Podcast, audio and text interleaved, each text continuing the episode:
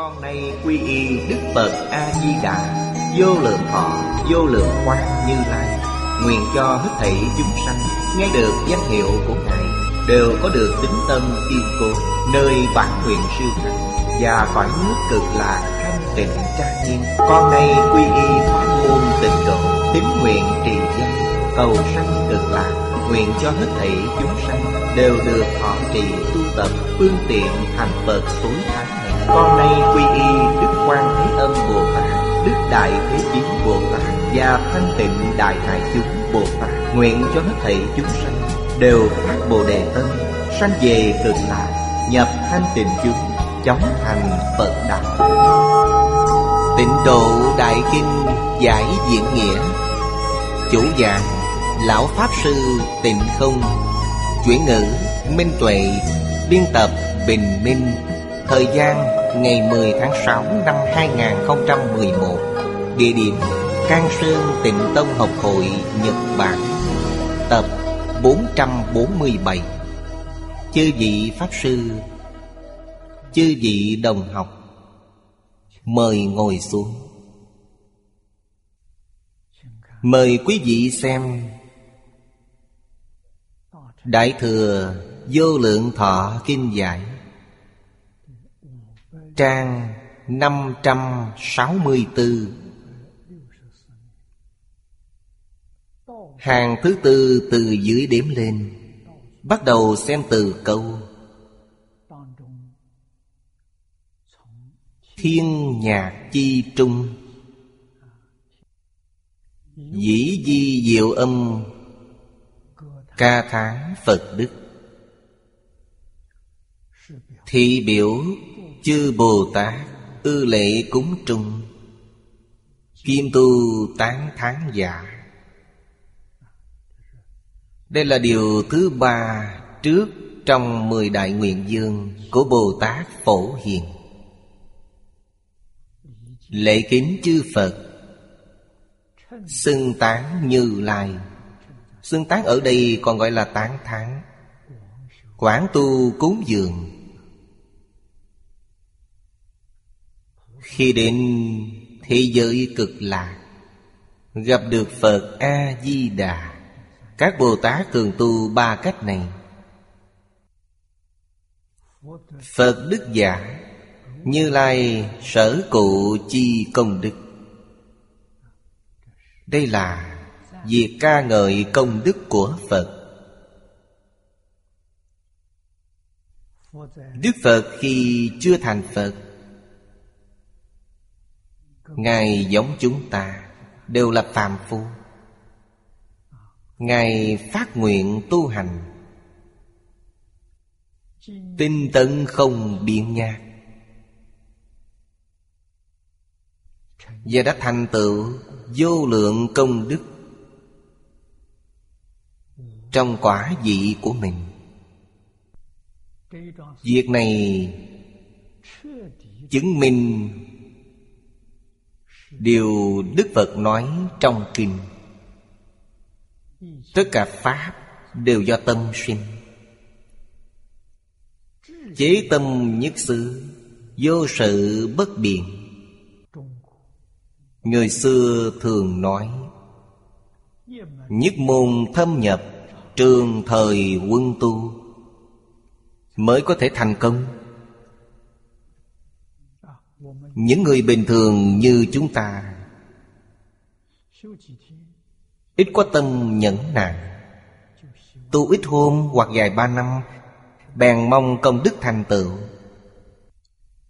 Chẳng những không thể, Mà cách dùng tâm của hàng phàm phu cũng không đúng. Quý vị nghĩ thử xem phàm phu dùng tâm nào? Tâm vọng tưởng. Tâm tự tư tự lợi. Tâm gấp gáp tranh công, Tất cả đều sai lầm. Người tu hành thật sự Dũng tâm chân thành, Không nghĩ đến quả báo sẽ ra sao. Họ không suy nghĩ về vấn đề này. Đúng như câu, Chỉ lo chăm bón không nghĩ thu hoạch. Khi nào thành tựu, Có thành tựu hay không Không quan trọng. Đúng lúc nó sẽ tự thành tựu. Giả lại công đức Trang nghiêm khi thành tựu. Tất cả đều nằm ngoài ý muốn của bản thân. Bản thân họ chưa bao giờ nghĩ đến điều đó. Nguyên nhân gì vậy? Nguyên nhân từ lòng chí thành cảm thông. Ngày nay chúng ta thiếu mất lòng chí thành. Mới tu mấy bữa đã mong có ngay kết quả, Đâu dễ dàng như thế. Tất cả đều do chúng ta sai lầm khi dùng tâm, Còn trách Phật Bồ Tát không linh. Vì thế Phần lớn người tu hành Đi ngược lại với đường tu, Chứ không phải đi trực diện. Kết quả đó là gì? Khổ báo trong tam đồ. Tất cả đều đi về đó. Bồ Tát chỉ có một suy nghĩ. Đó là vì chúng sanh, Không lúc nào nghĩ về bản thân. Còn chúng sanh như chúng ta coi như không tệ. Tất cả khởi tâm đồng niệm đều vì chúng sanh, Nhưng trong ý niệm vì chúng sanh Vẫn còn trộn lẫn lợi ích của riêng mình. Như thế là sai lầm. Nó sẽ phá hỏng công đức thanh tịnh. Nên hiệu quả đạt được không cao. Bởi thì Học Phật không thể không đọc kinh.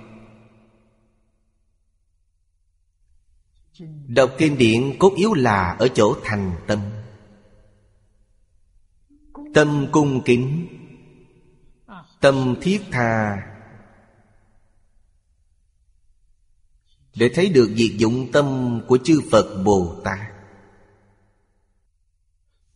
Phương pháp tu tập Và tâm thái của các ngài. Khi đã hiểu được thì chúng ta sẽ học tập dần dần nếu không hiểu rõ Thì chúng ta sẽ học tập ra sao?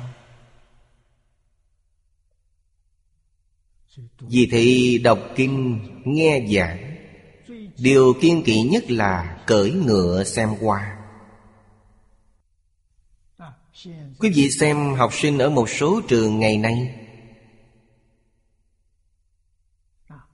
Khi lên lớp, Quan sát thái độ của họ hơi hợt. Đa phần là như thế. Không thấy học sinh nào thật sự định tâm. Chăm chú vào lớp học. Không thấy. Tâm họ, tâm vọng động. Nghe một tiếng động nhỏ ngoài giảng đường. Tất cả mọi học sinh đều quay đầu nhìn ra, Tâm hồn đều bay hết đi mất. Những học sinh như thế làm sao thành công được? Chúng ta đọc sách cổ ngày xưa. Trịnh quyền, Một nhân vật trong Hán Thư. Quý vị xem truyện ký của Trịnh quyền đây là một nhà nho lớn đời Hán. Thuở nhỏ cầu học. Thầy của ông là Mã Dung. Vừa là học giả, Vừa là quan lớn đời Hán. Tương đương cấp bộ ngày nay. Nhưng rất thích dạy học. Trịnh quyền là học trò của ông quan này. Theo ông học ba năm. Mã Dung là người thích dạy học. Và rất thích nghe nhạc. Âm nhạc ngày đó không giống như bây giờ, Có truyền hình phát thanh, Không có những phương tiện này, Cũng không có đĩa nhạc. Làm thế nào? Sau bục giảng của ông có bức màn. Phía sau bức màn đó là một đội nhạc công. Nam nữ luyện tập nhạc trong đó. Ông vừa dạy học, vừa thưởng thức âm nhạc. Quý vị nghĩ xem những học sinh lên lớp, Có ai là người không muốn xem phía sau bức màn? Nhưng có trịnh quyền đã ba năm, Chưa bao giờ đẩy mắt đến đó. Mã Dung đã phát hiện ra điều này. Tất cả những kiến thức ông truyền đạt Trịnh quyền đều học hết. Ông có tính ghen ghét. Biết đứa học trò này về sau sẽ hơn mình. Thầy giáo vẫn có tâm đố kỵ với học trò. Ông là người có học vấn, Được xem là có đạo đức. Nhưng chưa đoạn được tập khí này. Muốn đứa học trò này Sau ba năm sau khi học xong ba năm sẽ cho gì Ngày hôm sau họ đi đến một trạm nghỉ. Đích thân thầy giáo đến cách đó mười dặm để tiến học trò. Đến trạm nghỉ cách đó mười dặm để tiến chân, Mang theo cả rượu thịt. Bảo mỗi học trò mời anh này mỗi người ba ly. Hơn một trăm học trò. Trịnh quyền đã uống trên ba trăm ly rượu. Câu chuyện ba trăm ly là quá thật, Không phải giả. Câu chuyện này xuất hiện từ Trịnh Khương Thành. Lúc này Trịnh Khương Thành đã chia tay thầy giáo. Thầy giáo làm cơm tiễn đưa học trò. Ý của thầy giáo là gì? Chuốt cho say. Không ngờ anh này là một tay ghi gớm. Ba trăm ly rồi nhưng vẫn chưa thất lễ. Thầy giáo phục sát đất Vẫn chưa vừa lòng. Dập đường cho phục sản một tên sát thủ. Muốn ám sát anh học trò này. Nhưng Trịnh Quyền là một người rất thông minh. Anh ta đã tiên liệu mọi việc. Đi khuất một đoạn, Anh ta rẽ sang một con đường nhỏ mà đi. Đây là câu chuyện tôi nghe được từ cư sĩ Lý Bỉnh Nam. Nói lên một điều, Lòng ghen ghét trở ngại rất lớn cho mọi người. Ngay một người như thầy giáo kia hãy còn dưỡng. Lòng đố kỵ của con người ngày nay. Quý vị có thể lý giải đó là chuyện rất bình thường. Không có gì kỳ lạ. Khi đã hiểu rồi, Ta nên cố gắng tránh xa. Bất kể ở thời điểm nào, Lúc nào cũng nên phòng ngừa. Đừng để người khác xuyên tâm đố kỵ. Khi đã xuyên tâm đố kỵ, Họ sẽ tìm cách hại quý vị, Là tai họa tự thân quý vị chuốc lấy Đừng trách người khác. Chúng ta phải nhận thức rõ điều này. Vì thế việc chúng ta khiêm tốn, cung kính Ở đâu cũng khiêm nhường. Đừng dỡ lên chỗ quá cao. Đây cũng là nói lên điều gì? Giáo hóa những chúng sanh trong thời hiện đại. Có người ngày nay tập khí ngạo mạn đã nặng. Nặng nề ngay từ bé. Không ai dạy dỗ Vì vậy tâm đố kỵ càng nguy hiểm, Tâm tranh quyền đoạt lợi cực kỳ nặng nề. Công đức của Phật. Đó là công đức vốn đầy đủ của Như Lai. Một là tánh đức, Một là tu đức. Tánh đức, Trong tự tánh mỗi người đều có. Và bình đẳng nhưng nếu không có tu đức, Thì tánh đức không thể hiển lộ. Vì thế có thể nói, Tu đức là thứ quan trọng đối với thập Pháp giới. Phàm phu trong lục đạo, Tánh tu không hay Tu đức dẫn đường cho tánh đức. Đức đầu tiên trong tánh đức là vô ngã. Phải thật sự thấu hiểu thân này không phải là ta. Cái gì là ta? Biện pháp giới hư không giới là ta. Không ai biết điều này. Ai biết được? Người đã minh tâm kiến tánh. Trong kinh điển những người học kinh giáo, Đại khai viên giải, biết được. Người niệm Phật, Niệm đến mức độ lý nhất tâm bất loạn, Có thể biết được. Chúng ta đã biết lý nhất tâm, Đại khai viên giải, Minh tâm kiên tánh, Đều cùng một cảnh giới. Khác nhau về tên gọi, Nhưng tương đồng về cảnh giới. Khi đạt đến mức độ đó Đều biết được. Quý vị đã chứng được thật tướng các Pháp. Lúc đó, tánh đức hiện tiền. Hai loại ca ngợi ở đây đều có.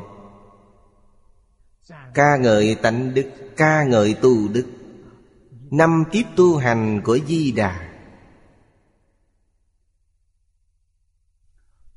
Câu xá luận viết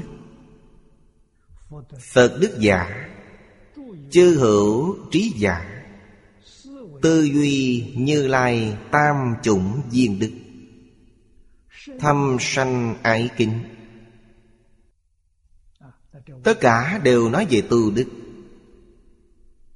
Người tu hành Khen ngợi Phật đức, Thường nghĩ đến ba thứ đức hạnh của Phật. Đó là thứ chúng ta nên học tập. Nên sinh tâm ái kính. Ba thứ đó là gì? Thứ nhất, Nhân diền đức.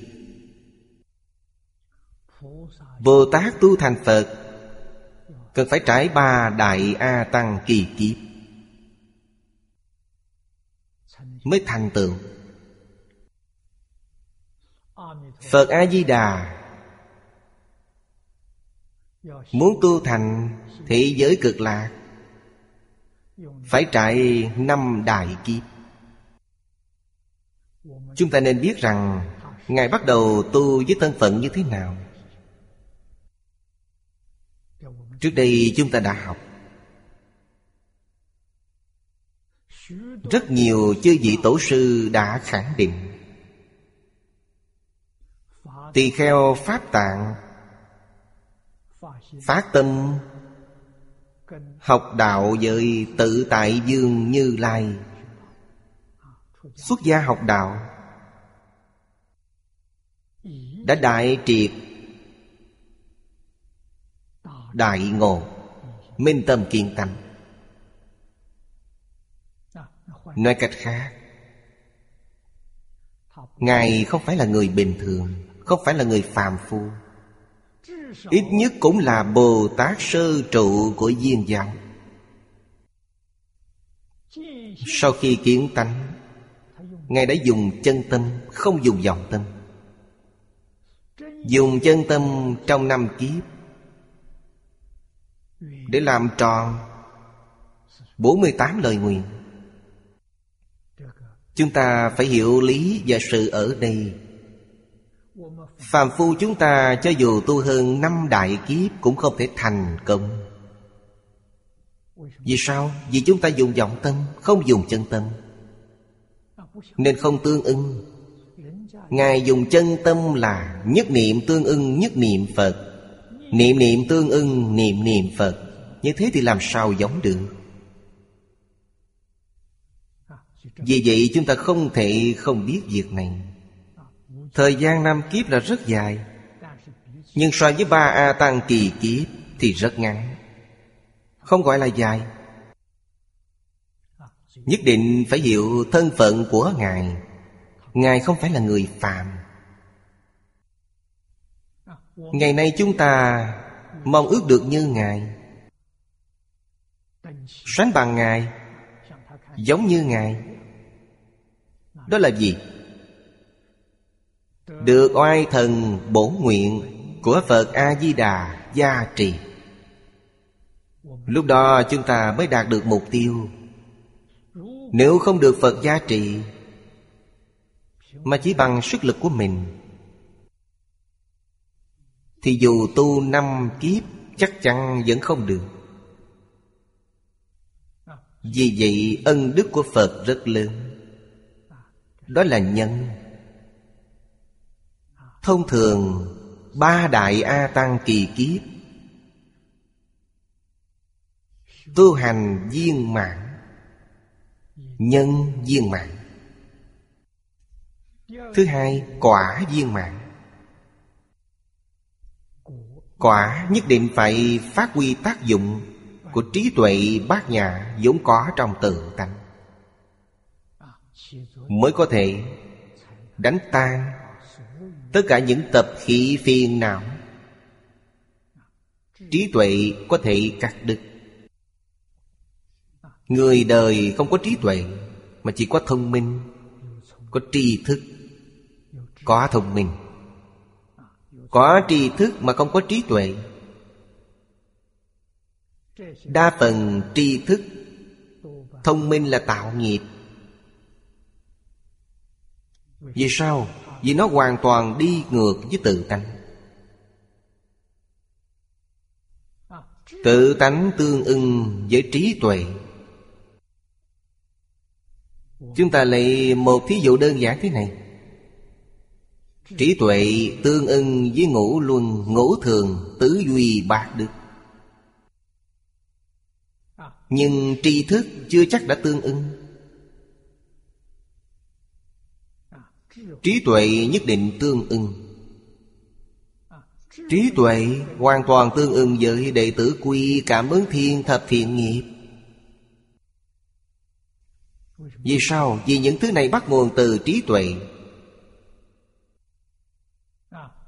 Nên chưa chắc nó đã tương ưng với tri thức. Có lúc tri thức không đồng ý với những thứ này. Nên trí tuệ khác tri thức. Ba thứ phiền não Trong quả. Vô thị vô minh phiền não. Trần sa phiền não, Kiến tư phiền não, Tất cả đều bị đoạn tận. Quả viên đức. Là chứng được. Bồ đề vô thượng. Hoặc là diệu giác như lai Trong kinh Hoa Nghiêm. Thứ ba là Nghĩ nhớ ân đức to lớn của Phật. Độ tất cả chúng sanh, Ở đây ta nên thêm mấy chữ, Giảng sanh tịnh độ.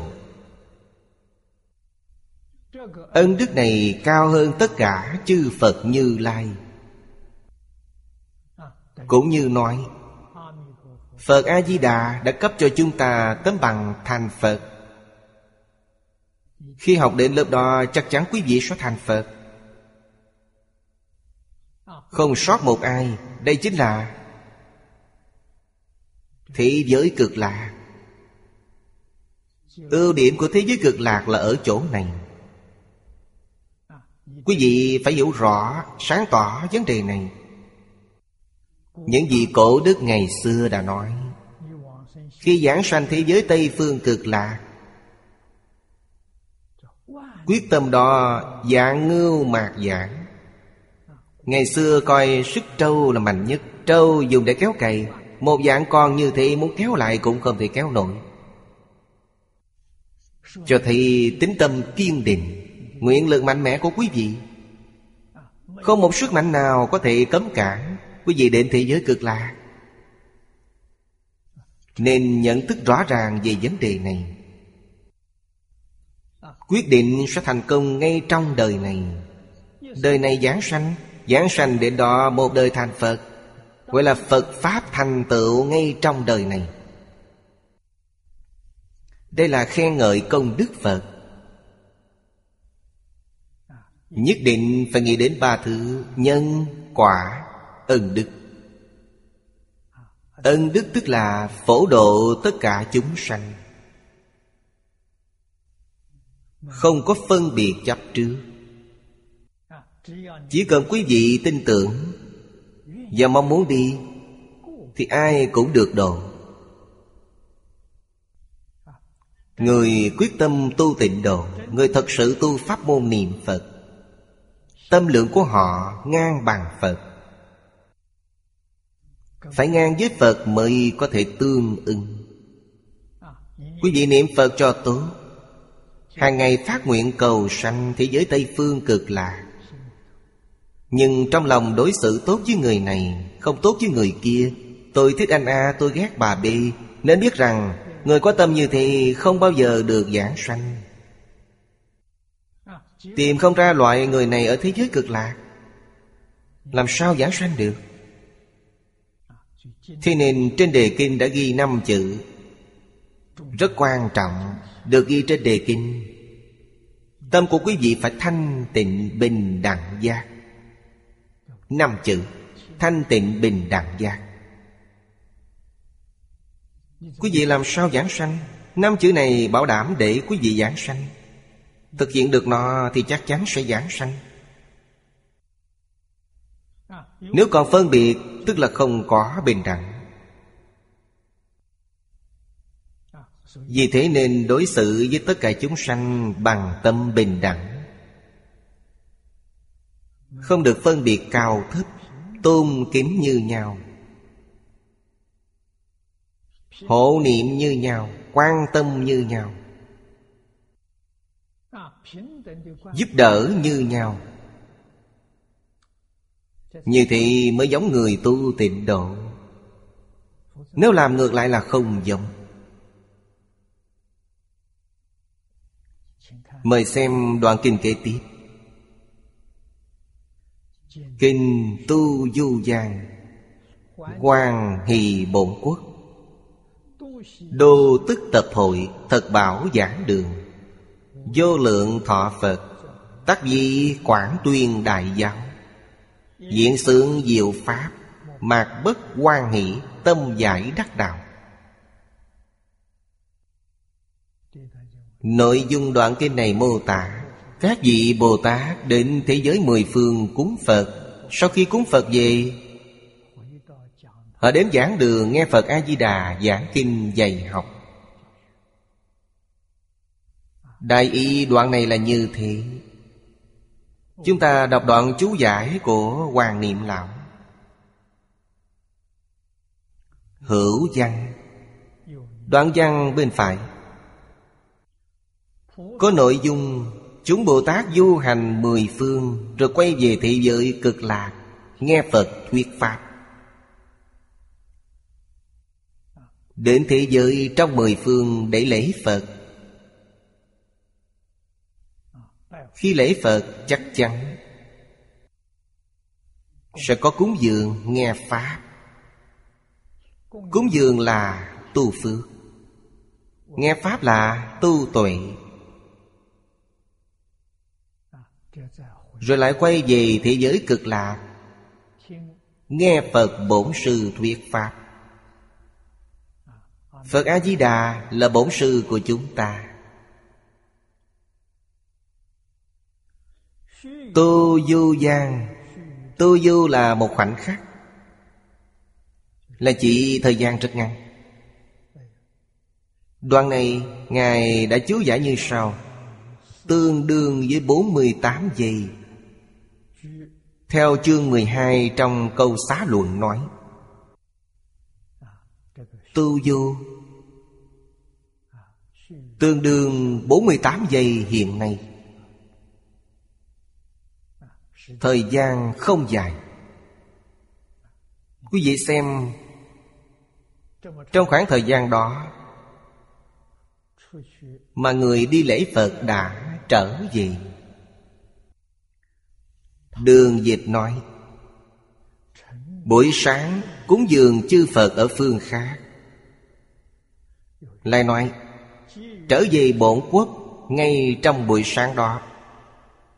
Chính là nghĩa của từ tu du trong kinh. Khóa học buổi sáng của Bồ Tát Ở thế giới cực lạc Là đi cúng Phật trong mười phương. Sáng nào cũng đi. Quý vị tự nghĩ xem, Duyên tu phước tu huệ có những vị này Rất thù thắng. Chúng ta muốn đi cũng không được. Buổi sáng. Đến trước, Phật Bồ Tát lạy Phật. Nam Mô Thập Phương Phật, Nam Mô Thập Phương Pháp. Chúng ta chỉ lạy được như thế. Không thấy Thập Phương Phật.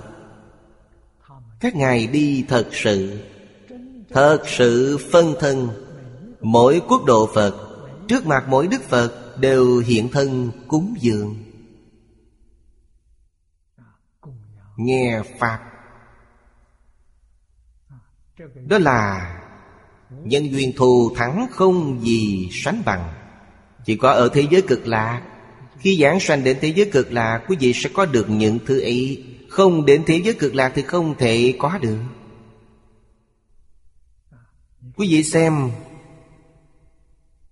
Phật Pháp Rất coi trọng nhân duyên.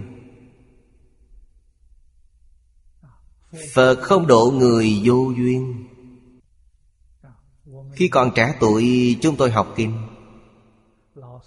Thầy giáo thường dạy chúng tôi kết Pháp duyên. Không kết duyên với Phật Pháp. Cho dù giảng kinh hay đến đâu Thì vẫn không có người đến nghe. Người ta không muốn nghe Là bởi quý vị không có duyên với họ. Kết duyên thật nhiều, Kết duyên thật tốt. Cho dù giảng không hay, Nhưng người nghe rất đông.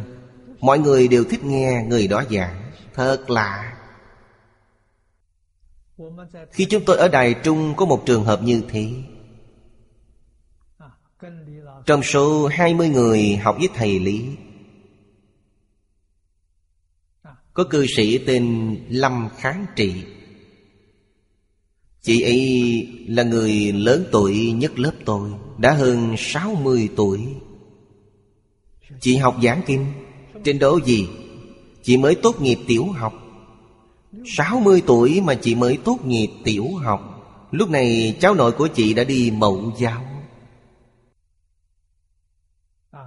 Trên thực tế, chị là nguồn khích lệ cho chúng tôi. Lúc bấy giờ chúng tôi chưa dám giảng kinh Vì ngại khó. Nhìn thấy một người đã 60 tuổi. Mới tốt nghiệp tiểu học Mà dám lên bục giảng kinh. Nhìn thấy bộ dạng chị ấy, Chúng tôi nghĩ chắc chúng tôi cũng có thể làm được. Chị ấy là tấm gương cho chúng tôi Và giật chúng tôi đứng lên. Nhân duyên Phật Pháp rất đặc biệt. Bất luận giảng ở chỗ nào tính chung cũng chật nịch Bọn học trò chúng tôi muốn so sánh với chị cũng không được. Mọi người đều thích nghe chị giảng.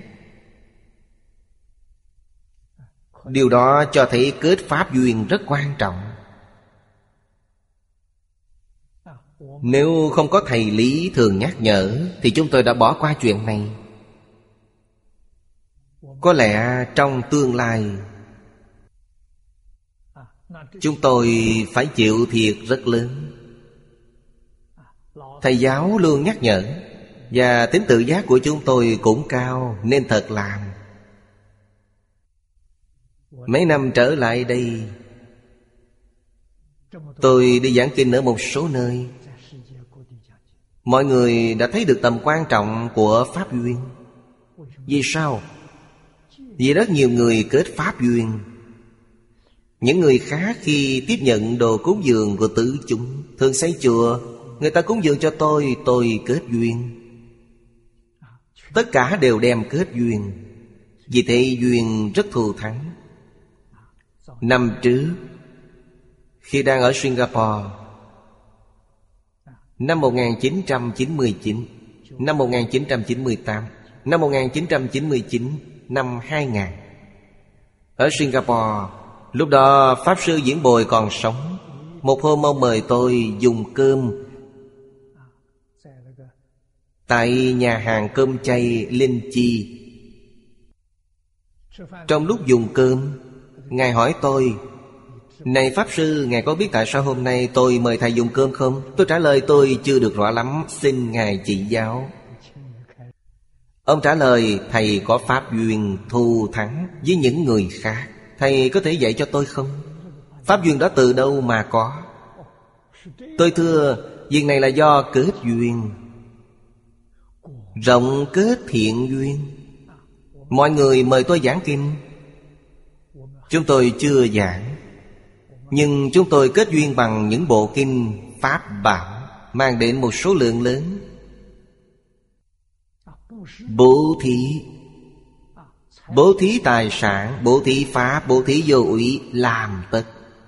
Sau khi nghe Ngài thở dài, Tôi thật cô hàng. Quý vị có hiểu chữ cô hàng không?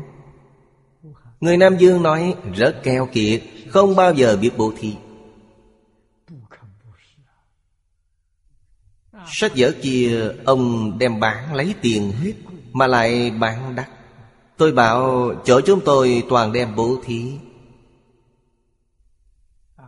Lần đầu tiên đặt chân đến Nhật Bản, Tôi đi theo Pháp Sư Đạo An. Giáo hội Phật giáo Trung Quốc tổ chức một phái đoàn đến thăm Nhật Bản. Trong thời gian hơn 20 ngày, Lúc bấy giờ chúng tôi hãy còn trẻ, Đi theo Lão Hòa Thượng, Lần đầu thăm Nhật Bản. Lần thứ hai tôi đến cũng là nhân duyên rất thù thắng. Thăm viếng Nhật Bản. Trước khi đi, Tôi đã gửi 30 bộ Đại Tạng Kinh. Nhờ những người đồng học bên này, Giúp chúng tôi phân phá cho những đạo tràng tịnh tâm. 30 bộ. Vì thế, đến lúc đặt chân đến Nhật Trú trì trưởng lão những chùa thuộc tịnh tông Nhật Bản Đã tổ chức một bữa tiệc tối Để đón tiếp chúng tôi. Tôi còn nhớ màng mạng, Hình như có bốn bàn. Trong một nhà hàng buổi tối Sau khi dùng cơm Có một người bạn nói với tôi Pháp Sư Chuyến thăm này có thể được chép vào lịch sử Phật giáo Nhật Bản. Tôi thưa làm gì có chuyện long trọng đến thế? Sao vậy? Vị kỳ nói bởi bình thường các vị trưởng lão không thăm viếng qua lại. Nhưng nhân chuyến viếng thăm này của Ngài, Tất cả đều đến đoán tiếp. Lúc đó tôi mới hiểu đầu đuôi. Chúng tôi đã tặng đến 30 bộ Đại Tạng Kinh nếu không có một số lễ vật lớn như thì Chưa chắc họ đã đến. Tôi nói tôi hiểu rồi. Chuyến thăm lần đó của tôi kéo dài đến 10 ngày. Ngày chia tay, chúng tôi mời họ dùng bữa. Tất cả mọi người đều vui vẻ đến dự. Nhân đó tôi khuyên mọi người. Tôi nói là người đệ tử Phật. Chỉ cần tất cả những kinh do Phật nói. Bất luận là của tông phái nào, Tông hiền thủ, Tông thiên thai. Ở đây tông thiên thai và tông tịnh độ rất thịnh hành Lại còn có mật tông, Đông mật. Tôi nói tất cả đều do Đức Thế Tôn truyền lại. Chúng ta đều là anh chị em. Mọi người nên đoàn kết, Hợp tác, Tôn trọng lẫn nhau ca ngợi lẫn nhau, có như thế phật pháp mới phát triển. Nếu cứ theo cách nhìn nhỏ hẹp, không có sự trao đổi, sẽ có lỗi với phật bồ tát. Huống hồ chúng ta là những người tu theo tông tịnh độ, cùng một tông phái tịnh độ, tất cả đều là anh em ruột. Anh em ruột thì không thể có cách nhìn hẹp hòi, không trao đổi. Đây là một sai lầm rất tai hại. Tôi đưa một thí dụ, Giống như cha mẹ sinh được mấy người con. Mỗi người lớn lên đều ra ở riêng. Mỗi người đều theo đuổi lợi ích riêng của mình, Không có ngàn đến nhau. Đây là điều làm cho cha mẹ đau khổ nhất. Tôi hỏi, chúng ta có nghĩ đến điều này chăng? Nói về phương diện thế tục, Đó là tội đại bất hiếu. Xét về mặt Phật Pháp, Đó là đại bất kính. Không thể tha thứ được. Nhất định phải trao đổi, Quan tâm lẫn nhau, Thương yêu nhau, Hợp tác cùng nhau. Có như thế thì Phật Pháp mới phát triển được. Cần phải làm tấm gương tốt cho mọi người trong xã hội. Đừng nên tạo hình ảnh xấu trong mắt mọi người. Không ngó ngàng đến nhau, đó là một tiền lệ xấu. Khởi tâm động niệm Lời nói việc làm Đều phải chịu nhân quả. Quý vị muốn giảng sanh thế giới cực lạ, Phật không định tiếp dẫn quý vị Vì sao Ngài không đến? Bản thân quý vị phải biết Tâm thái hành vi của mình Hoàn toàn trái ngược với lời dạy của Đức Phật. Như vậy thì làm sao Phật đến tiếp dẫn quý vị? Mỗi ngày niệm mười dạng danh hiệu Phật Mà vẫn cứ tự tư tự lợi, Thì không thể cảm ứng với Phật. Nếu quý vị dùng chân tâm, Áp dụng lời Phật dạy vào trong cuộc sống hàng ngày, Mỗi ngày chỉ niệm một tiếng hay mười tiếng Thì cũng được cảm ứng. Vì vậy, Chúng ta thường nói, Cần đồng tâm, đồng nguyện. Đồng đức đồng hạnh Với Phật A-di-đà Thì quý vị chắc chắn được giảng sanh. Từ đây chúng ta mới hiểu được Chướng ngại lớn nhất trong việc học Phật Không phải bên ngoài, Mà là tâm tự tư tự lợi của chính mình. Đây là chướng ngại lớn nhất. Bất luận tu học như thế nào, Cũng không thể thành công. Những người tu hành bình thường không được định, Không khai ngộ. Người niệm Phật chắc chắn không thể sanh tịnh độ. Quý vị phải hiểu được vấn đề này. Chúng ta thường dấp phải lỗi này mà không hề hay biết. Vì vậy, bao nhiêu năm rồi, Chúng tôi tiếp nhận Từ sự cúng dường thập phương. Dùng vào việc gì Toàn là ấn tống kinh sách. Phát hành trên khắp thế giới. Ngày nay, Ngay cả những tôn giáo khác, Chúng tôi cũng hiến tặng, Họ rất vui mừng. Mấy mươi năm gần đây, Tôi đã kết duyên với rất nhiều tôn giáo. Và thúc đẩy Đa nguyên văn hóa. Chúng tôi còn tổ chức đoàn thể. Mọi người cùng nhau đi du lịch.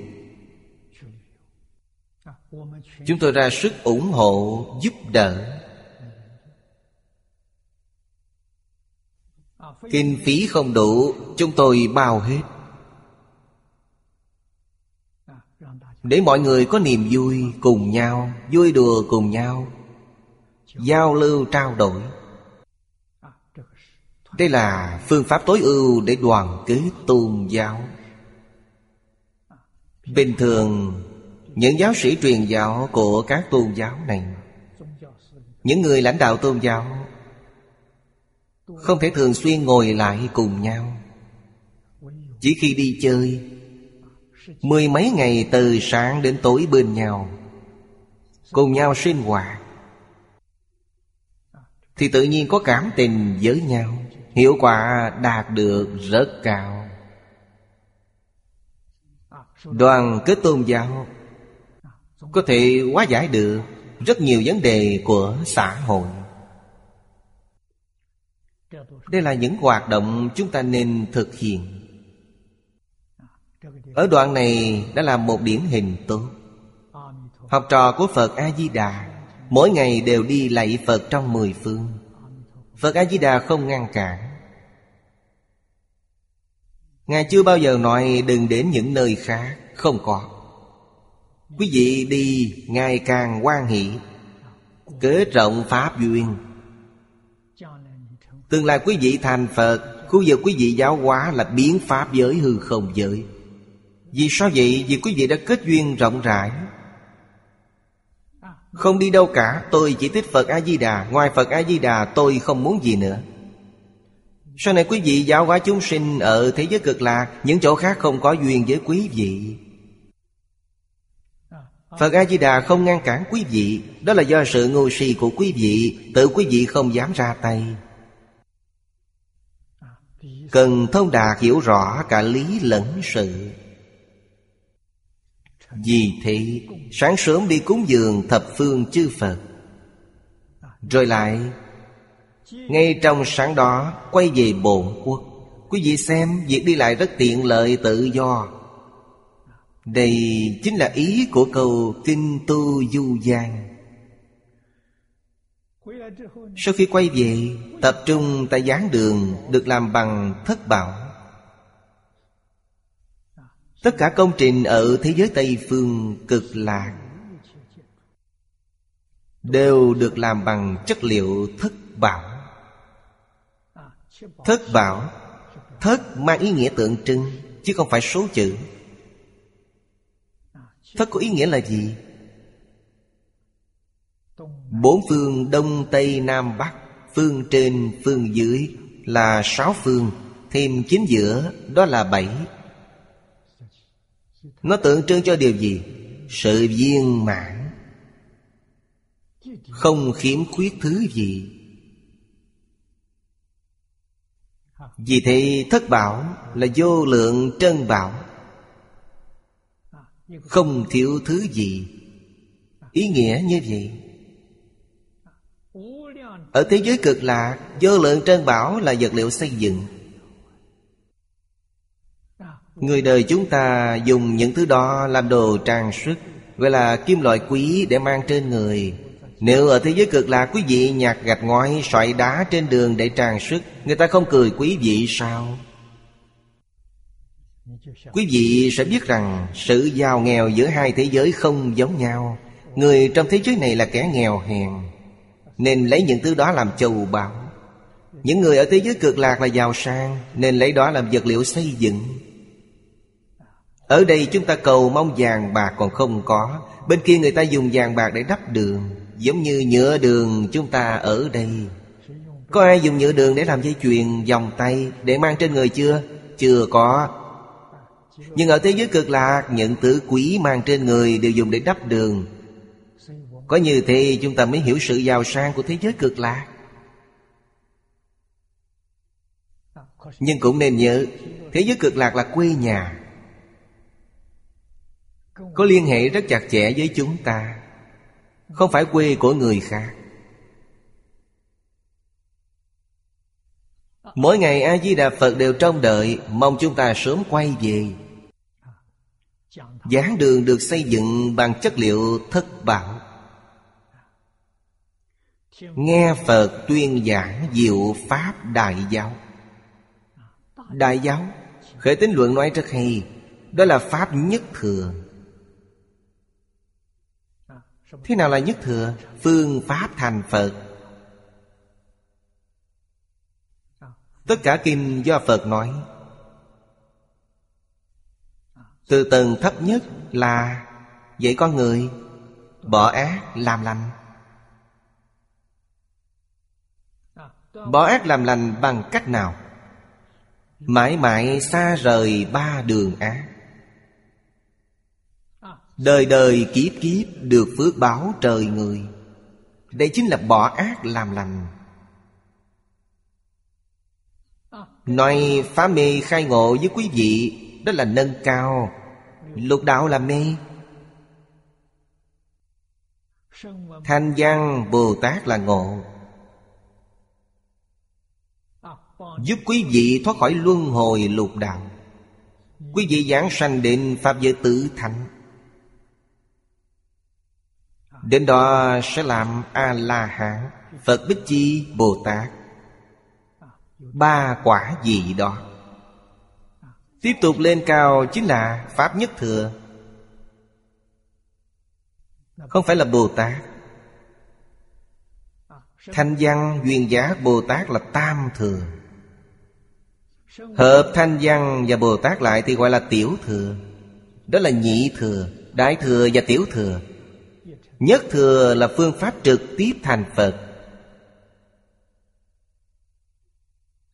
Là pháp thù thắng không gì sánh bằng. Thì giới cực lạc lúc nào cũng giảng pháp nhất thừa. Giống như Hoa Nghiêm Pháp Hoa. Khi còn tại thế Phật Thích Ca Mâu Ni Giảng Pháp Nhất Thừa chỉ trong ba bộ kinh. Đó là Nhất Thừa.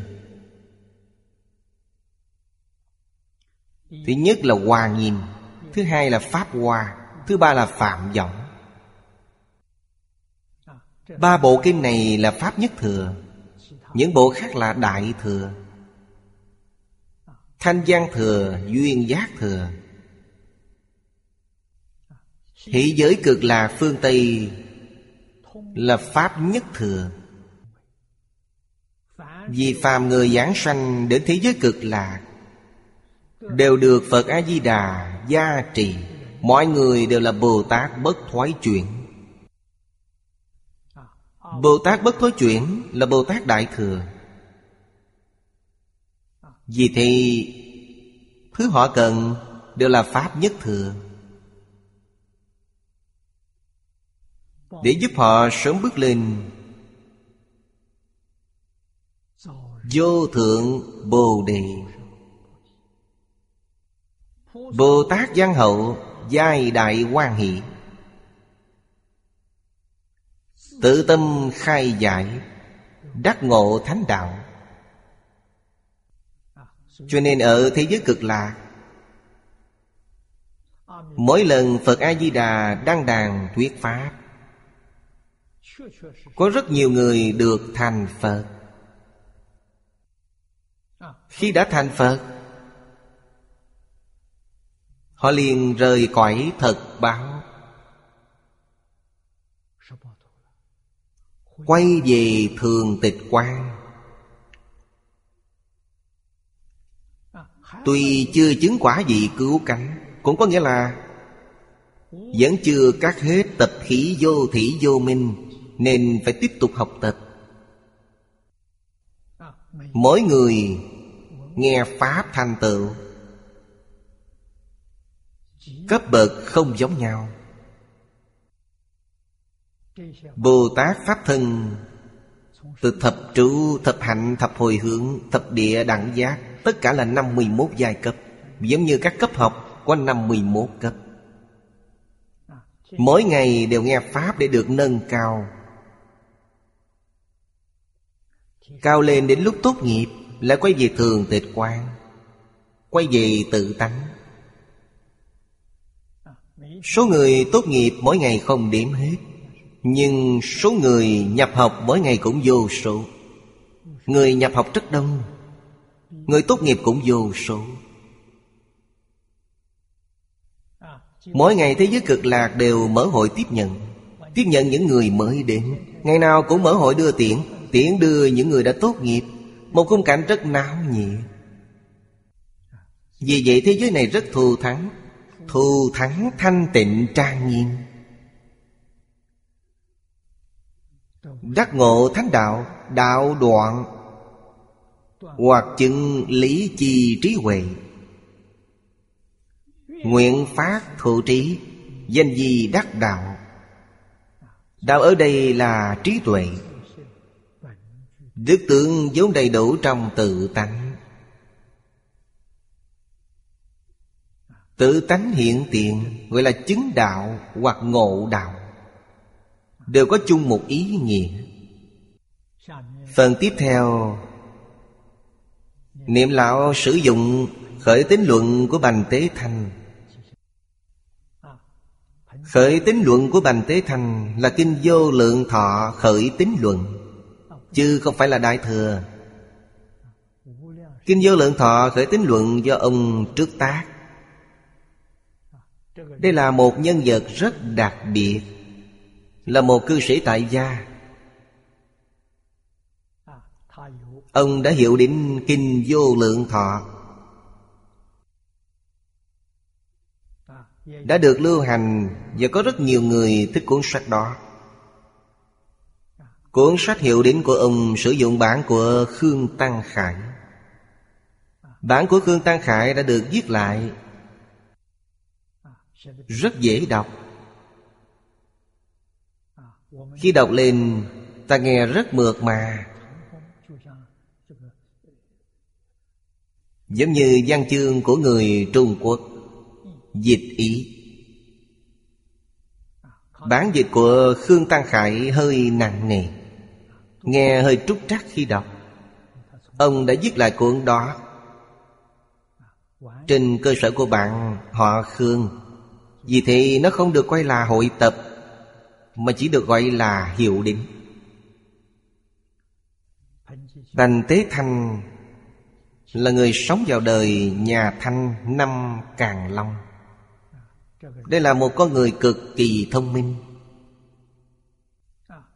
Tuổi nhỏ, Nhưng đã độ tiến sĩ. Người xưa tuổi trưởng thành là độ tuổi 20 Tuổi trẻ như thế nhưng đã độ tiến sĩ. Ông có tầm nhận thức Phật giáo Rất sâu sắc. Thông tông, thông giáo, Hiển mật, diêm dung Là một vị đại trì thực Suốt đời không ra làm quan. Phụ thân của ông là quan thượng thư bộ binh dưới triều hoàng đế Càn Long. Theo cách nói ngày nay đó là Bộ trưởng Bộ Quốc phòng. Bởi thì ông được xem là con của cán bộ cấp cao. Nhà cực giàu nên ông có thể không làm quan. Cuộc sống của ông khá thoải mái. Ông thích học Phật, Thích đọc sách. Và đạt được những thành công nhất định. Ông là một trong những người có mặt trong tác phẩm Tịnh Độ Thánh Hiền Lục. Ông là người nhờ niệm Phật mà giảng sinh. Trong cuốn khởi tính luận có đoạn thế này, Đây chỉ là một đoạn vấn đáp giả thiết. Hỏi, Phật vô lượng thọ thuyết Pháp, Chỉ thuyết nhất thừa hay thuyết cả tam thừa? Nếu chỉ thuyết nhất thừa Thì tại sao lại còn những bậc thanh văn? Nếu thuyết cả ba thừa thì tại sao Hai thừa kia không được sanh sang nước đó? Đây đều là những điều được lấy ra trong kinh điển. Tiếp theo là phần trả lời. Toàn là nhất thừa, Không có tam thừa. Không chỉ Phật tại giảng đường thất bảo, Toàn là nhất thừa. Đến mỗi một cành hoa Mỗi một ánh sáng. Tiếng gió, tiếng mưa Tiếng nhạc Cùng chỉ nói nhất thừa Hoàn toàn không có tam thừa. Lời giải của cư sĩ Thật là sắc bén Không một chút nghi ngờ. Cho chúng ta biết Toàn là Pháp nhất thừa như Kinh Diệu Pháp Liên Hoa nói, Kinh Pháp Hoa. Trong thế giới mười phương, Còn không có nhị thừa, Lẽ nào có ba? Kinh Pháp Hoa là bộ đại kinh của nhất thừa. Vừa rồi chúng ta đã nói, Nhất thừa đại kinh chỉ có ba bộ, Hoa Nghiêm và Pháp Hoa, Được truyền đến Trung Quốc. Kinh Phạm Võng thì chưa. Kinh Phạm Võng chỉ truyền được một phẩm. Nghe đầu, phần đầu của bộ kinh này rất dài. Phẩm được truyền đến nay Là phẩm Bồ Tát giới Phạm Võng. Bồ Tát tâm địa giới phẩm Phẩm này. Kinh Pháp Hoa nói rất chi tiết. Chư Phật Như Lai thuyết Pháp. Chỉ có Pháp nhất thừa, Không hai cũng không ba. Câu tiếp theo, Trừ Phật vì phương tiện nói. Như vậy quý vị có thể thấy Nhị thừa và tam thừa là do Phật phương tiện nói. Hiện tại trình độ quý vị không đủ. Giúp quý vị nâng cao cho quý vị Hướng đến nhất thừa Tiếp theo nói, Nhất là vì căn trí chúng sanh khác nhau. Căn tánh chúng sanh, Trí tuệ của chúng sanh khác nhau. Cách nghe cũng khác, Chứng ngộ cũng khác. Cách hiểu của mỗi người, Khi nghe Phật thuyết Pháp không giống nhau. Đây là điều rõ ràng. Chúng ta xem chú dạy các kinh ở Trung Quốc. Cùng một bộ kinh.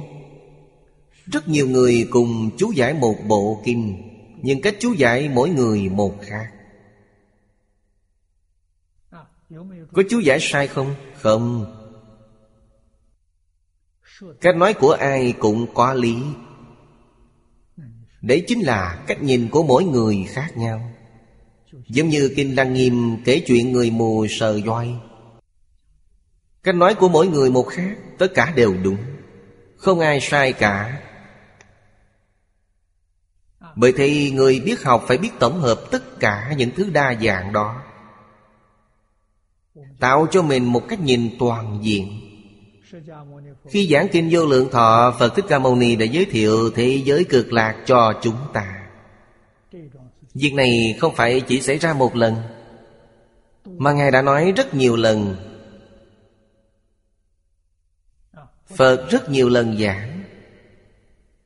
Mỗi lần giảng đều có những sai khác rất nhỏ, Trong đó thật sự có những sai khác rất nhỏ. Lần giảng này, Những lần trước đó, Ngài chưa đề cập. Những thứ đã giảng lần trước, Lần này lượt bớt không nói nữa. Đó là chuyện thường xảy ra. Vì thì việc học kinh vô lượng thọ Sẽ có những khó khăn nhất định. Cần phải xem tất cả năm bản dịch. Quý vị phải đọc tụng. Đây cũng là một rắc rối. Kỹ thuật in ấn ngày xưa Chưa phát triển. Mãi cho đến thời Tống Thì kỹ thuật in ấn mới được phát minh. Vì thế, các bản kinh và thư tịch lúc bấy giờ Đa phần đều viết tay. Cho nên không thể tránh được những sự viết sai chữ. Đây là điều không thể tránh được. Bởi thế có rất nhiều bản chữ không giống nhau, Là do người chép sai. Đôi lúc chép sai hàng được lưu chép thiếu chữ Đây cũng là chuyện thường xảy ra. Cho nên bây giờ mới có chuyện khác nhau giữa các bạn. Vấn đề là ở chỗ đó. Chúng ta cần xem xét tất cả Mới có thể thấy được hình ảnh tổng thể. Chỉ xem một bản, hai bản Không để mắt đến những bản khác Sẽ là khiếm khuyết. Vì thế Sự ra đời của việc hội tập là một tất yếu. Hội tập là gì? Những phần trùng lập trong mỗi bộ kinh được lược bỏ bước. Tập hợp nó lại một chỗ Để có một bản hoàn chỉnh. Kinh vô lượng thọ đã trải qua ba lần hội tập. Đây là lần thứ ba. Lần thứ ba mới được coi là bản hoàn chỉnh. Vì thế, đây là bản đặc biệt trân quý. Hạ Lão đã bỏ mất 10 năm. Công phu 10 năm của ông là để cúng dường cho người đời sau. Cúng dường cho tất cả chúng sanh trong 9.000 năm mạt Pháp. Đây là một việc thật tuyệt vời. Chú giải của Hoàng Niệm Lão Cũng là một tập đại thành. Tập hợp tất cả những chú giải kinh vô lượng thọ của các vị cổ kim trong ngoài. Hôm nay chúng ta có một bản chú giải kinh vô lượng thọ, Có tất cả các bản chú giải của người xưa trong đó. Từng đoạn từng đoạn đều được chép vào đây. Thật không phải chuyện dễ. Với chúng ta, Ân đức hai vị này thật sâu dày. Là vì điều gì? Giúp chúng ta đoạn nghi sinh tính. Phá mê. Khai ngộ. Khi chúng ta tìm hiểu kỹ, Thì tâm cầu sanh tịnh độ liền được thiết lập. Không còn hoài nghi nữa. Khi chúng ta đã giảng sanh thế giới cực lạc, Hai vị này chắc chắn sẽ mãn nguyện lắm. Học kinh này, chúng ta phải y theo phương pháp trong kinh Để cầu sanh thế giới cực lạc. Khi Phật A-di-đà đến tiếp dẫn chúng ta, Chắc chắn hai người này sẽ có mặt bên cạnh. Vì sao? Vì có duyên. Họ chắc chắn sẽ đến tiếp dẫn. Đó thật sự là Vừa thấy mà như đã quen từ lâu. Bởi thì có nhiều người e ngại, Sợ khi đến thế giới cực lạc, Một mình một bóng, Không quen biết ai cả. Cảm giác sợ hãi. Kỳ thực họ không hiểu một điều, Khi đến thế giới cực lạc, Những người thân đã giảng sanh từ trước Đã có mặt ở đó rồi. Quý vị sẽ gặp được họ, Chắc chắn sẽ vui hơn thế giới này nhiều rất nhiều anh em, bà con, bạn bè Khi gặp nhau những người đó nói Sao bây giờ anh mới đến? Họ đã đi từ đời nào Bây giờ quý vị mới đến. Vì thế khi đến thế giới cực lạc Chắc chắn quý vị sẽ không còn cô đơn Vì đã có rất nhiều anh em bạn bè. Chúng ta xem tiếp đoạn dưới. Cố tiền giang ngôn hoặc văn Phật thành. Hoặc văn Pháp thành. Hoặc văn Tăng thành. Hoặc văn Tịch Tịnh thành. Không vô ngã thành. Nại chi cam lộ Quán đảnh đẳng thành. Đây là những gì đã được nói trong kinh Nghĩa là gì? Nghĩa là sự khác nhau về căn tánh, Trí tuệ, Nhân duyên của mỗi cá nhân vì thế tất cả những gì quý vị nhìn thấy, nghe thấy, cảm nhận ở thế giới cực lạc không giống nhau. Người nghe được hoặc chứng quả tu đà hoàng. Việc chứng quả Cho thấy đẳng cấp đoạn phiền não của họ. Vì là đới nghiệp giảng sanh. Có những người giảng sanh Nhất phẩm phiền não chưa đoạn khi đến thế giới cực lạc Nghe Phật A-di-đà giảng kinh thuyết Pháp, Chắc chắn đoạn được phiền não. Đây được coi là đoạn được ít phiền não nhất. Khi đoạn được 88 phẩm kiến hoạt, Thì được quả tu đà hoàng. Đoạn được 81 phẩm tư hoạt, Đó chính là ba quả dưới đây. Tư đà hàm A na hàm A la hán Nhị quả đoạn được tiền lục phẩm của tư hoặc. Tam quả, tiếp tục đoạn tam phẩm. Cuối cùng đến tứ quả thì đoạn được tất cả. Cho đến Bồ Tát bất thoái chuyển địa. Bất thoái chuyển địa là Bồ Tát đã minh tâm kiên tánh. Là Bồ Tát sư trú trở lên của diên giáo. Nói đủ như trong bản dịch.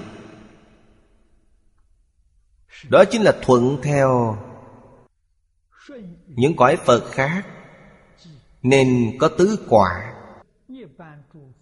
Đây là thuận theo danh xưng địa vị đoạn chứng Của các cõi Phật khác. Để mọi người hiểu, Tình hình học tập ở thế giới cực lạc Việc học tập được thành công. Ý nghĩa là ở chỗ đó. Để đối chiếu với đẳng cấp thành văn, Bồ Tát ở thế giới ta bà của chúng ta. Thế giới cực lạc Không có cách nói như thế. Vì vậy, ở thế giới cực lạc Chỉ có Pháp nhất thường. Cách thể nhập lãnh thọ về Pháp nhất thừa của mỗi người không giống nhau. Cần biết không giống nhau ở đây Thay đổi theo từng ngày. Hôm qua nghe không hiểu Nhưng hôm nay lại hiểu. Hôm nay nghe không hiểu Nhưng qua mấy hôm lại hiểu. Nếu nói theo kinh Hoa Nghiêm 51 địa vị của Bồ Tát. Khi mới sanh qua đó, Chúng ta thuộc quả vị thập nhật, Thậm chí chưa đạt đến quả vị thập nhật. Tu Đà Hoàng là thấp nhất. Tu Đà Hoàng tương đương Bồ Tát sư Tính Trong Kinh Hoa Nghiêm. Tương đồng với đoạn chứng của họ, Nhưng trí huệ lại cao hơn. Cao hơn tiểu thừa. Đoạn phiền não giống nhau. Tương tự trường học.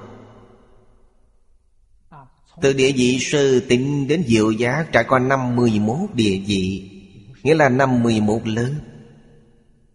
Cứ tiếp tục nâng cao.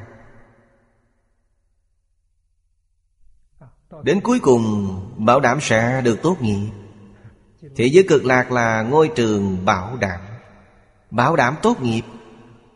Ở đó không có lưu ban Nhưng việc lên cấp của mỗi người khác nhau. Có người lên cấp rất nhanh, Có người rất chậm. Nhưng chỉ lên chậm thôi Chứ không lưu ban Không bị đuổi khỏi trường. Bảo đảm tất cả mọi người sẽ thành Phật, Sẽ tốt nghiệp. Tìm đâu ra một trường học như vậy, Không thể. Cả cõi hư không Pháp giới chỉ có một. Chỉ có một ngôi trường, Chúng ta phải hiểu được như thế. Khi gặp được, Đó quả là một vận may. Thật sự, chắc chắn thành Phật, Không nhận Niết Bàn hữu dư. Niết Bàn hữu dư là tiểu thừa đây chứng minh nó là Pháp nhất thừa. Thành Phật là Pháp nhất thừa. Vì có thể bỏ tiểu theo đại, Đó là bổn nguyện của Phật. Hàng tiểu thừa, Niệm Phật được sanh sang thế giới cực lạc, Họ phải bỏ tiểu hướng đại Mới có thể giảng sanh. Nếu cứ đeo bám tiểu thừa, Không chịu bỏ tiểu theo đại Họ có niệm Phật cũng không thể giảng sanh. Câu này đáng lý ra không nên diễn đạt như thế. Vì nếu diễn đạt như thế, sẽ gây ra sự hiểu nhầm. Phải nói đời này họ không thể giảng sanh. Nhưng nếu kiếp sau họ chuyển niệm, Khi nào thì chuyển niệm, Thì khi đó sẽ giảng sanh. Chuyển cách nào? Bỏ tiểu thừa, Mở rộng tâm lượng. Vì tâm lượng tiểu thừa hẹp. Tâm lượng đại thừa lớn, Hàng tiểu thừa chỉ quan tâm đến bản thân. Hàng đại thừa quên mình. Sự khác biệt giữa đại thừa với tiểu thừa là như vậy. Hàng tiểu thừa như A-la-hán. Độ chúng sanh có thoái tâm Chúng sanh không nghe theo. Chúng sanh phản nghịch. A-la-hán liền nổi giận. Thôi không độ nữa. Họ liền bỏ rơi chúng sanh. Bồ Tát không như thế Bồ Tát từ bi. Dùng mọi phương tiện thiện xảo để khuyến dụ. Vì Bồ Tát có tâm nhẫn nại Bồ Tát không bao giờ bỏ rơi bất cứ ai. Đây chính là Đại Thừa. Vì thế Bồ Tát không bao giờ thoái tâm. Hàng nhị thừa có thoái tâm. Đây là gì? Bồ Tát hành bất thoái, Tức là không bao giờ từ bỏ tâm độ chúng sanh. Nhị thừa và bích chi Phật có thoái tâm. Gặp những người không dân lời, Không tin theo, Họ liền bỏ rơi. Thử thuyết thậm di tình yêu. Cách nói này rất tỉ mỉ, quan trọng. Chúng ta xem đoạn cuối. Tức thời hương phong Suy thất bảo thọ Xuất ngũ âm thanh. Vô lượng diệu hoa Tùy phong tử tán. Đây là cảm ứng. Chú dạy nói Phần văn bên phải nói lên, Ở nước đó, Loài vô tình nghe Pháp Mà hành diệu cúng. Vô tình là gì? Là những cỏ cây hoa lá, Sơn hà đại địa. Đều có cảm ứng. Cỏ cây hoa lá, Sơn hà đại địa Đều có sức sống. Hiện nay có người gọi là cơ thể. Giáo lý Đại Thừa công nhận. Biến pháp giới hư không giới. Ngay cả hư không cũng có cơ thể. Nếu không có cơ thể, làm sao truyền tin tức được? Truyền được tin tức, Không gặp trở ngại, Chứng minh nó có cơ thể. Vì thì biến pháp giới hư không giới với ta là một thể. Một thể với Phật A-di-đà. Một thể với chư Phật Như Lai. Một thể với chư vị Bồ Tát. Đó là mối quan hệ rất chặt chẽ. Vì vậy, Bồ Tát tu hành ở bên đó, Tất cả đều có những thành tựu tốt đẹp, Cảm động đến cỏ cây hoa lá, Sơn hà đại địa đều muốn cúng dường. Hương phong túy thất bảo thọ. Cây có gió thổi, Suốt ngũ âm thanh, Ngũ âm thanh như nhạc giao hưởng ngày nay. Vô lượng diệu hoa Trước là cúng dường bằng nhạc trời, Tiếp đó là hoa trời. Vô lượng hoa quỷ, Theo gió bay khắp. Tự nhiên cúng dường mãi không thôi. Thế giới của chúng ta, Thử nhìn chúng ta ngày nay. Có rất nhiều những người bạn Nhật Bản hỏi tôi, Thiên tai nhiều như vậy làm sao để đối phó? Thế giới cực lạc là gió thơm, Nhạc trời, Hoa trời cúng dường. Chúng ta ngày nay sơn hà đại địa Động đất, Nước, biển, dân, Núi lửa tương trào để cúng dường. Đó không phải là sự cúng dường sao? Vấn đề này cần phải hiểu. Đây là một vấn đề. Xem người ta đang làm gì. Đây là một câu hỏi lớn. Phật A-di-đà suốt ngày thuyết Pháp. Nếu thế giới của chúng ta cũng suốt ngày thuyết Pháp, Chắc chắn Có cây hoa lá, Sơn hà đại địa cũng sẽ cúng dường trang nghiêm Không gì sánh được, Chứ không phải là thiên tai. Chúng ta sẽ thấy được Hoa trái triểu cành Trên những cây cối. Nhạc trời cũng trỗi giữa hư không. Đấy là do tâm hành của con người chiêu cảm lấy. Lòng người thế giới cực lạc là thanh tịnh bình đẳng giác. Thanh tịnh bình đẳng giác là chân tâm. Nó không phải là vọng tâm. Chân tâm nghe Pháp. Quý vị thấy mỗi ngày Người ta đều đến thế giới mười phương Để cúng Phật tu phước Rồi quay về thế giới cực lạc Nói lên điều gì? Thế giới mười phương tu phước Đều hồi hướng cho thế giới cực lạc Làm cho những cư dân thế giới cực lạc thêm phước. Nghe tất cả chư Phật thuyết Pháp Để cho cư dân của thế giới cực lạc Sơn hà đại địa của thế giới cực lạc, Thêm lớn trí tuệ. Người ta làm những việc như thế, Khiến cho biến pháp giới hư không giới Được trang nghiêm thù thắng.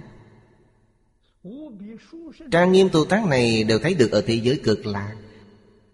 Đó là nguyện của Phật A-di-đà Mỗi người khi được giảng sanh đều phát nguyện như thế. Ở nơi này, người lãnh đạo của chúng ta. Niên hiệu ngày nay là Bình Thành. Bình Thành Thiên Hoàng dẫn đầu. Tất cả nhân dân Nhật Bản đều bỏ ác làm lành, Tích lũy công đức. Dùng đất này chẳng phải là thế giới cực lạc sao? Tất cả tai nạn đều có thể hóa giải. Nên việc giáo dục rất quan trọng. Nếu thật sự đi trên con đường đó, Thì Phật Bồ Tát sẽ đến. Quốc gia sẽ được hộ trì Giống như đế vương ngày xưa của Trung Quốc. Khi Trung Quốc gặp thiên tai, Quốc vương liền tắm gội trai giới. Cung thỉnh cao tăng giảng kinh thuyết Pháp, Mở Pháp hội Nhân Dương Pháp hội Nhân Dương là gì?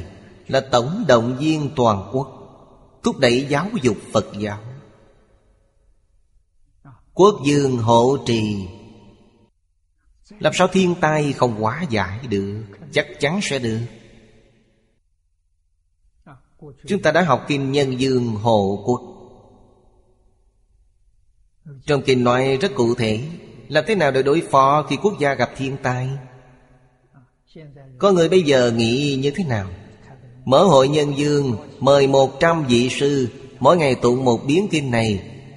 Không được, Tụng niệm thì có tác dụng gì? Tại sao Phật Di Đà không bảo mọi người tụng kinh, Mà Ngài giảng kinh chứ không phải tụng kinh? Khi còn tại thì Phật Thích Ca Mâu Ni cũng không dạy mọi người tụng kinh, Mà ngày nào cũng giảng kinh cho mọi người nghe. Không phải tụng. Tụng không có hiệu quả. Vì sao? Vì khi giảng kinh sẽ làm cho mọi người hiểu được vấn đề. Không những chúng sanh hữu tình hiểu được, Mà cây cỏ, hoa, lá, sơn, hà, đại địa cũng hiểu được. Như thế mọi người mới có thể hợp tác. Thiên tai sẽ được hóa giải, Sẽ được tiêu trừ. Cho nên sự việc này Nói đi nói lại là việc giáo dục. Tổ tiên chúng ta rất thông minh. Mấy ngàn năm trước đã kêu gọi Kiến quốc quân dân giáo học di tiên. Muốn kiến tạo một nhà nước, Lãnh đạo nhân dân Quan trọng nhất là phải làm gì? Giáo dục. Lấy việc dạy học làm đầu. Trong một gia đình, Vấn đề nào quan trọng nhất Đối với một gia đình? Giáo dục gia đình là quan trọng nhất nếu gia đình không có gia giáo, Thì gia đình đó không có nhân tài. Khi quý vị nuôi dạy con cái đường hoàng, Có thể đời đời đều có nhân tài xuất hiện. Vấn đề là ở chỗ đó.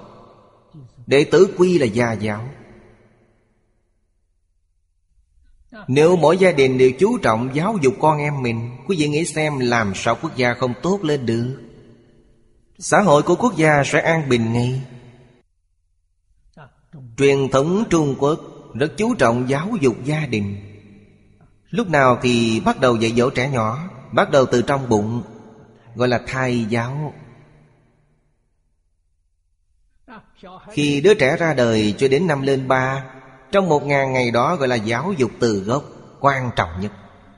Nếu được học tốt trong giai đoạn này, Ngạn ngữ có câu, Ba tuổi đã thấy tám mươi nếu được dạy dỗ tốt trong thời gian một ngàn ngày này, Đến 80 tuổi cũng không thay đổi.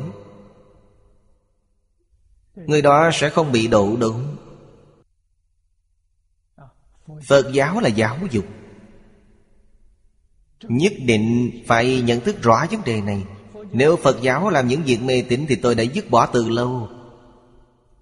Tôi còn làm những việc như thế này sao? Khi tiếp xúc mới hiểu được khi thầy Phương giới thiệu, Ngài nói đó là giáo dục cao cấp. Sau khi đã tiếp xúc ngần ấy năm, Tôi mới ngộ ra, Đây không chỉ là một nền giáo dục cấp cao, Mà còn là nền giáo dục viên mãn, Cứu cánh cho thế và xuất thế gian. Không có một nền giáo dục nào có thể sánh ngang với nó. Nó thật sự là bao gồm tất cả. Biết được nguyên nhân của thiên tai Tại sao có thiên tai Cũng biết được làm cách nào để hóa giải thiên tai Làm sao để cho thiên tai đừng xảy ra? Nó biết tất cả. Nhưng nếu quý vị không tin thì cũng đành chịu. Nếu thật sự tin, Nó có thể giải quyết được Mà hiệu quả lại rất cao. Những nhà khoa học Trên thế giới ngày nay Thành quả nghiên cứu độ 30 năm trở lại đây của họ rất khả quan. Họ đã đưa ra được những nguyên lý trong Kinh Phật nói. Như vũ trụ được hình thành như thế nào, Vật chất từ đâu mà có, Tinh thần từ đâu mà có, Ngày nay những điều khoa học chứng minh hoàn toàn trùng khớp Với những gì trong Kinh đã nói. Ba ngàn năm trước Phật đã nói, Làm sao Phật có thể đưa ra được những nguyên lý đó? Chính mắt Phật nhìn thấy. Ngài nhìn thấy như thế nào? Trong khi thiền định. Thiền định, cảnh giới trong thiền định Là cảnh giới hiện lượng. Giáo lý nhà Phật có tam lượng. Hiện lượng là những thứ tận mắt thấy Chính tay mình nghe. Đó gọi là hiện lượng.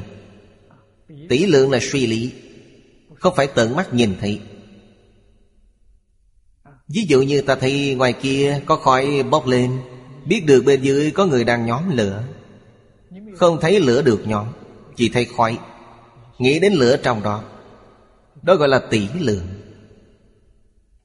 Thứ ba là phi lượng. Phi lượng có nghĩa là nhìn sai, nghĩ sai. Nhìn sai, nghĩ sai ngày nay rất nhiều. Gần nhất là hiện lượng. Quý vị xem dự báo, Cơ sở của dự báo là số học.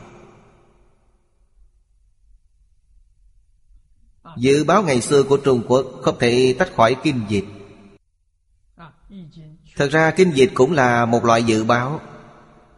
Người nước ngoài nghiên cứu những việc xảy ra vào năm 2012 Trong kinh dịch cũng có. Chúng ta thử xem bộ phim năm 2012 Trong đó có đề cập đến kinh dịch Phần sau của bộ phim Có bốn lĩnh vực chuyên môn nghiên cứu. Thảo luận vấn đề này. Đây là phần rất đáng được xem. Tất cả đó đều là nội dung phim đưa ra.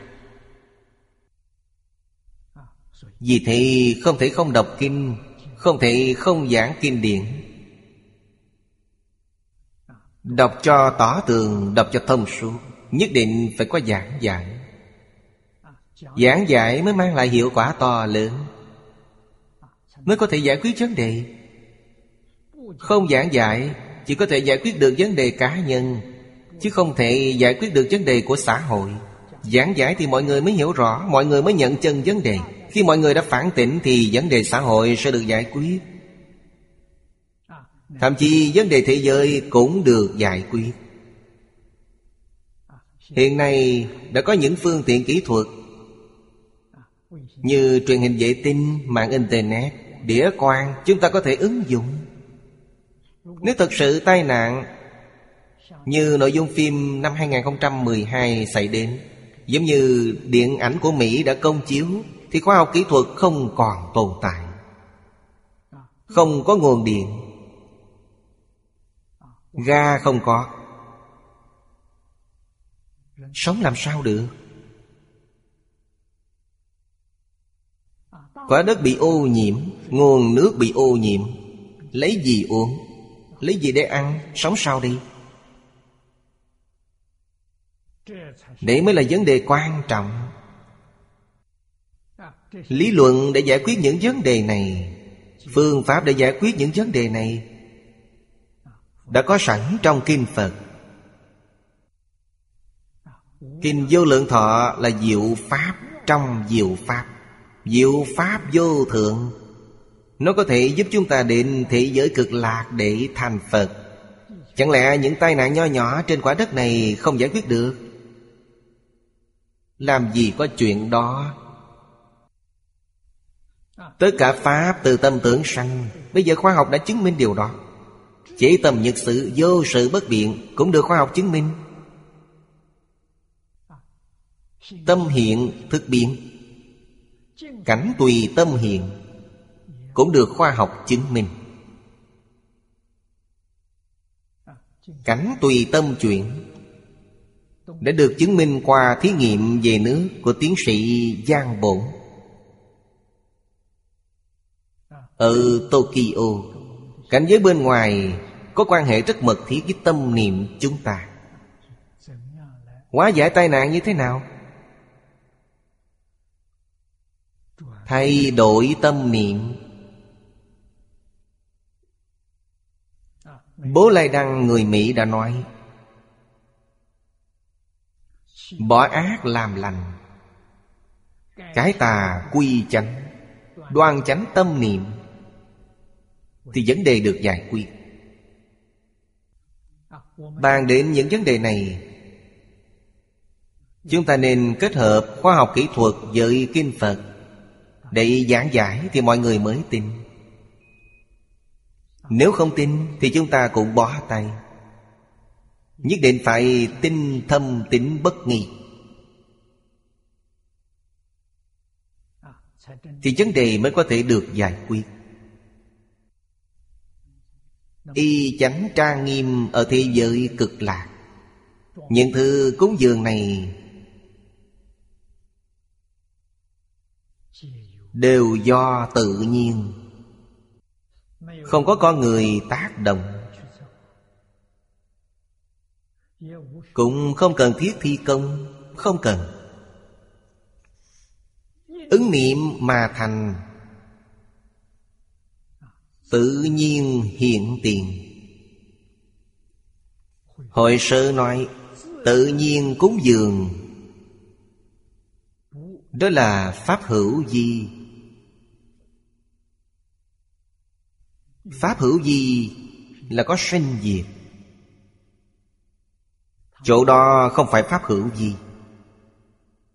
Phần dưới có đoạn, Ý nói, Không phải nhân để tạo Pháp hữu di. Lý lẽ ở đây rất thâm thúy. Đây là Sự thành tựu công đức Của thiện tâm, thiện ý, thiện niệm, thiện hành. Nhìn thế giới cực lạc thì chúng ta có thể hiểu. Nếu không phải thiện tâm, thiện nguyện Thiện hành, thiện đức của Phật A-di-đà thì thế giới cực lạc liệu có thành tựu được không? Trong mỗi niệm có một chút tư tâm. Thật sự bước vào cảnh giới vô ngã Vô nhân, vô chúng sanh Vô thọ giả. Như trong Kinh Kim Cương đã nói Phá tứ tướng tứ kiến. Chỉ dùng chân tâm để phát nguyện tu hành. Thành tựu công đức. Thành tựu tự nhiên. Không ai nghĩ đến chuyện kiến tạo thế giới cực lạc. Không ai lên kế hoạch. Không có kiến trúc sư thiết kế Không công nhân thi công Nó thành tựu tự nhiên. Thành tựu một cách lành mạnh. Hãy liếc mắt qua thế gian chúng ta. Thế gian chúng ta đang sống cùng ghê gớm. Nó không cần ai thiết kế. Không ai nghĩ cách xây dựng nó. Nó hoàn toàn có mặt bởi tâm niệm tự tư tự lợi Độ nguy hiểm của tâm niệm đó lên đến cung cực. Khởi tâm động niệm Đều lợi mình hại người. Công đức đó đã tạo nên những biến động Trên quả đất. Tạo nên những biến loạn của thế giới ngày nay. Đó chính là mặt trái của nó. Phật là chính diện. Tất cả đều được thành tựu tự nhiên. Khi nghĩ đến chính diện, Chúng ta nên ngoái đầu nhìn lại mặt trái Thì có thể hiểu được mọi việc. Ta xoay chuyển những tâm hành ta đã sử dụng trong mặt trái. Biến nó trở thành điều đúng. Lúc đó xã hội sẽ yên. Những thiên tai trên quả đất sẽ không còn. Vì những thứ đó là giả, không phải thật. Tất cả chúng sanh, Sơn Hà Đại Địa, Đều thuộc mộng huyễn bào ảnh. Đều được sanh ra từ tâm niệm. Khoa học đã cho chúng ta biết, Ý niệm Là nền tảng của vật chất. Tất cả những hiện tượng vật chất Đều không thể tách rời ý niệm. Ý niệm được sanh ra từ tâm. Mà tâm là chủ tệ. Chủ tệ của cả vũ trụ. Chẳng những chủ tể một đời người mỗi chúng ta Mà còn là chủ tể của cả vũ trụ. Nó không phải là pháp hữu vi Mà là pháp vô vi. Khởi tác dụng là pháp hữu vi. Không khởi tác dụng là pháp vô vi Giáo dục Phật giáo Đã nói rất thấu triệt phương diện này. Vì thế nó được tôn xưng là triết học cấp cao. Ngày nay, Có rất nhiều khoa triết học Của các trường đại học Mở dạy môn Phật học. Nhưng họ có thể đạt được Một môn triết học cấp cao chăng? Theo những gì tôi thấy Họ không thể đạt được. Tại sao họ không thể đạt được? Sai phương pháp. Họ dùng phương pháp thế gian. Ngày nay gọi là phương pháp khoa học. Nghiên cứu môn học Về tâm tánh. Họ không bắt đầu đi vào từ cửa.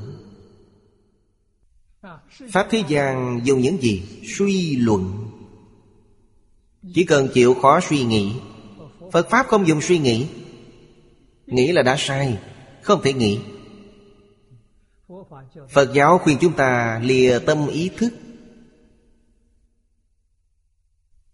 Gọi là tham cứu, chứ không phải nghiên cứu. Dùng tâm ý thức là nghiên cứu. Không dùng tâm ý thức là tham cứu. Đây chính là hai con đường khác nhau Giữa Phật Pháp và phương pháp khoa học hiện đại, Không giống nhau về phương pháp. Lìa tâm ý thức là gì? Tâm. Ngày nay chúng ta gọi là rơi vào ấn tượng. Là A lại gia. Ý là chấp trước. Thức là phân biệt. Thức là thức thứ sáu. Có thể nói Khoa học dùng khởi tâm đồng niệm Phân biệt chấp trước Dùng tâm như thế để nghiên cứu. Phật Pháp dùng những gì? Không phân biệt, không chấp trước, không khởi tâm, không động niệm. Dùng trực giác. Đây là điểm khác biệt. Buông bỏ khởi tâm động niệm vì khởi tâm động niệm là vô minh. Buông bỏ phân biệt, Buông bỏ chấp trước, Đây gọi là lìa tâm ý thức. Quý vị không thể dùng những thứ này Vì nó là hư vọng. Giọng chỉ có thể sanh ra giọng Không thể đến với chân. Chân có thể duyên đến chân Và nó cũng có thể hiểu được giọng Hiểu được cả chân lẫn giọng Khi dùng tâm ý thức Thì chỉ hiểu được giọng Không thể hiểu được chân. Vì nó không thể giải quyết được vấn đề. Nó phát hiện được vấn đề, Chứ không thể giải quyết được vấn đề. Lìa tâm ý thức là dùng chân tâm. Nó không hiểu được vấn đề. Nó giải quyết được vấn đề. Trên thực tế, Phật Thích Ca Mâu Ni biết, Nếu mọi người trên thế gian này Đều lìa được tâm ý thức để tu tập thì Ngài cũng không đến thế gian này làm gì Vì sao? Vì mọi người đều biết cả rồi, Ngài đến làm gì? Mọi người đều làm được nên không cần Ngài đến Mọi người đã nhầm, Không làm được nên Ngài mới có mặt Đấy mới gọi là đại từ đại bi Mọi người làm được thì Ngài đến làm gì? Đến góp vui à? Không phải, Ngài không làm những việc đó. Vì thế, Về phương pháp đã sai. Đây là vấn đề lớn. Nên giáo dục ngày nay, Phương pháp giáo dục cũng có sự nhầm lẫn. Đã sai thì tạo thêm tội hại người.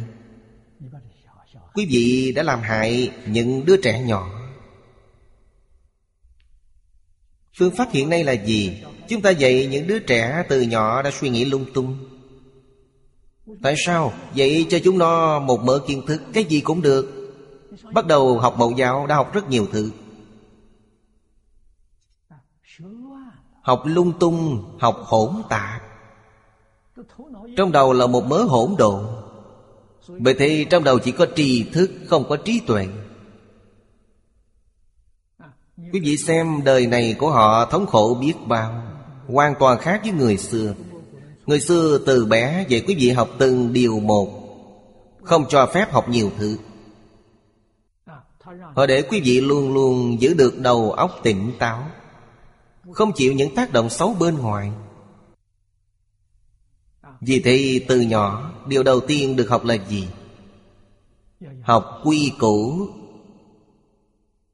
Dần dần thành thói quen.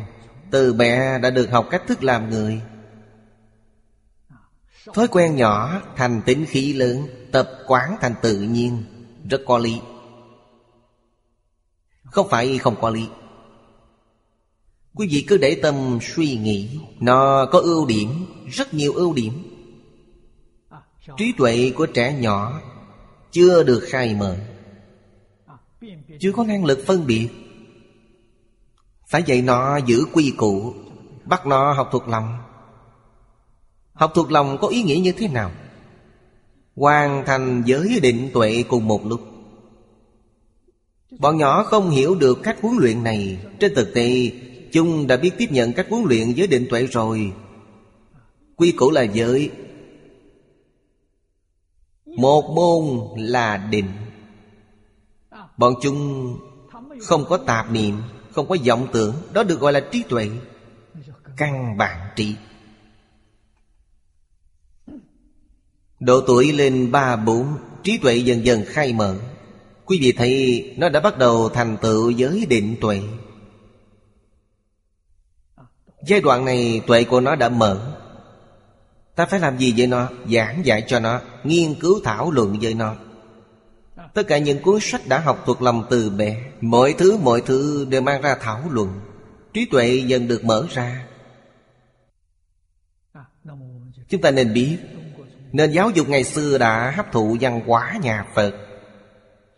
Văn hóa Phật giáo đã làm phong phú thêm văn hóa truyền thống xưa. Với một đứa bé chưa đến 12 tuổi, Ta nên chú trọng bồi dưỡng những gì? Căn bản trí. Sau 12 tuổi, ta bồi dưỡng hậu đặc trí. Căn bản trí là bát nhã vô trì Hậu đắc trí là vô sợ bất trì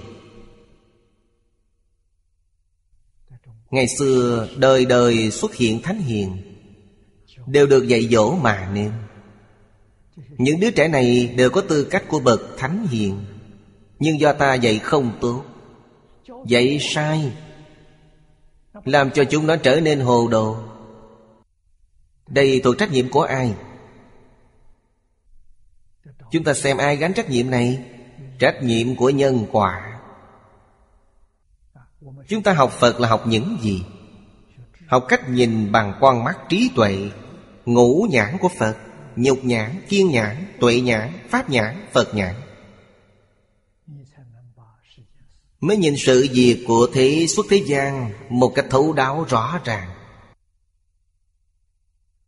Sau đó mới có tự thọ dụng, Mới có tha thọ dụng. Tự lợi lợi tha. Hết giờ rồi, Hôm nay chúng ta học đến đây. Nam Mô A Di Đà Phật, Nguyện đem công đức này Hồi hướng bốn ân và ba cõi.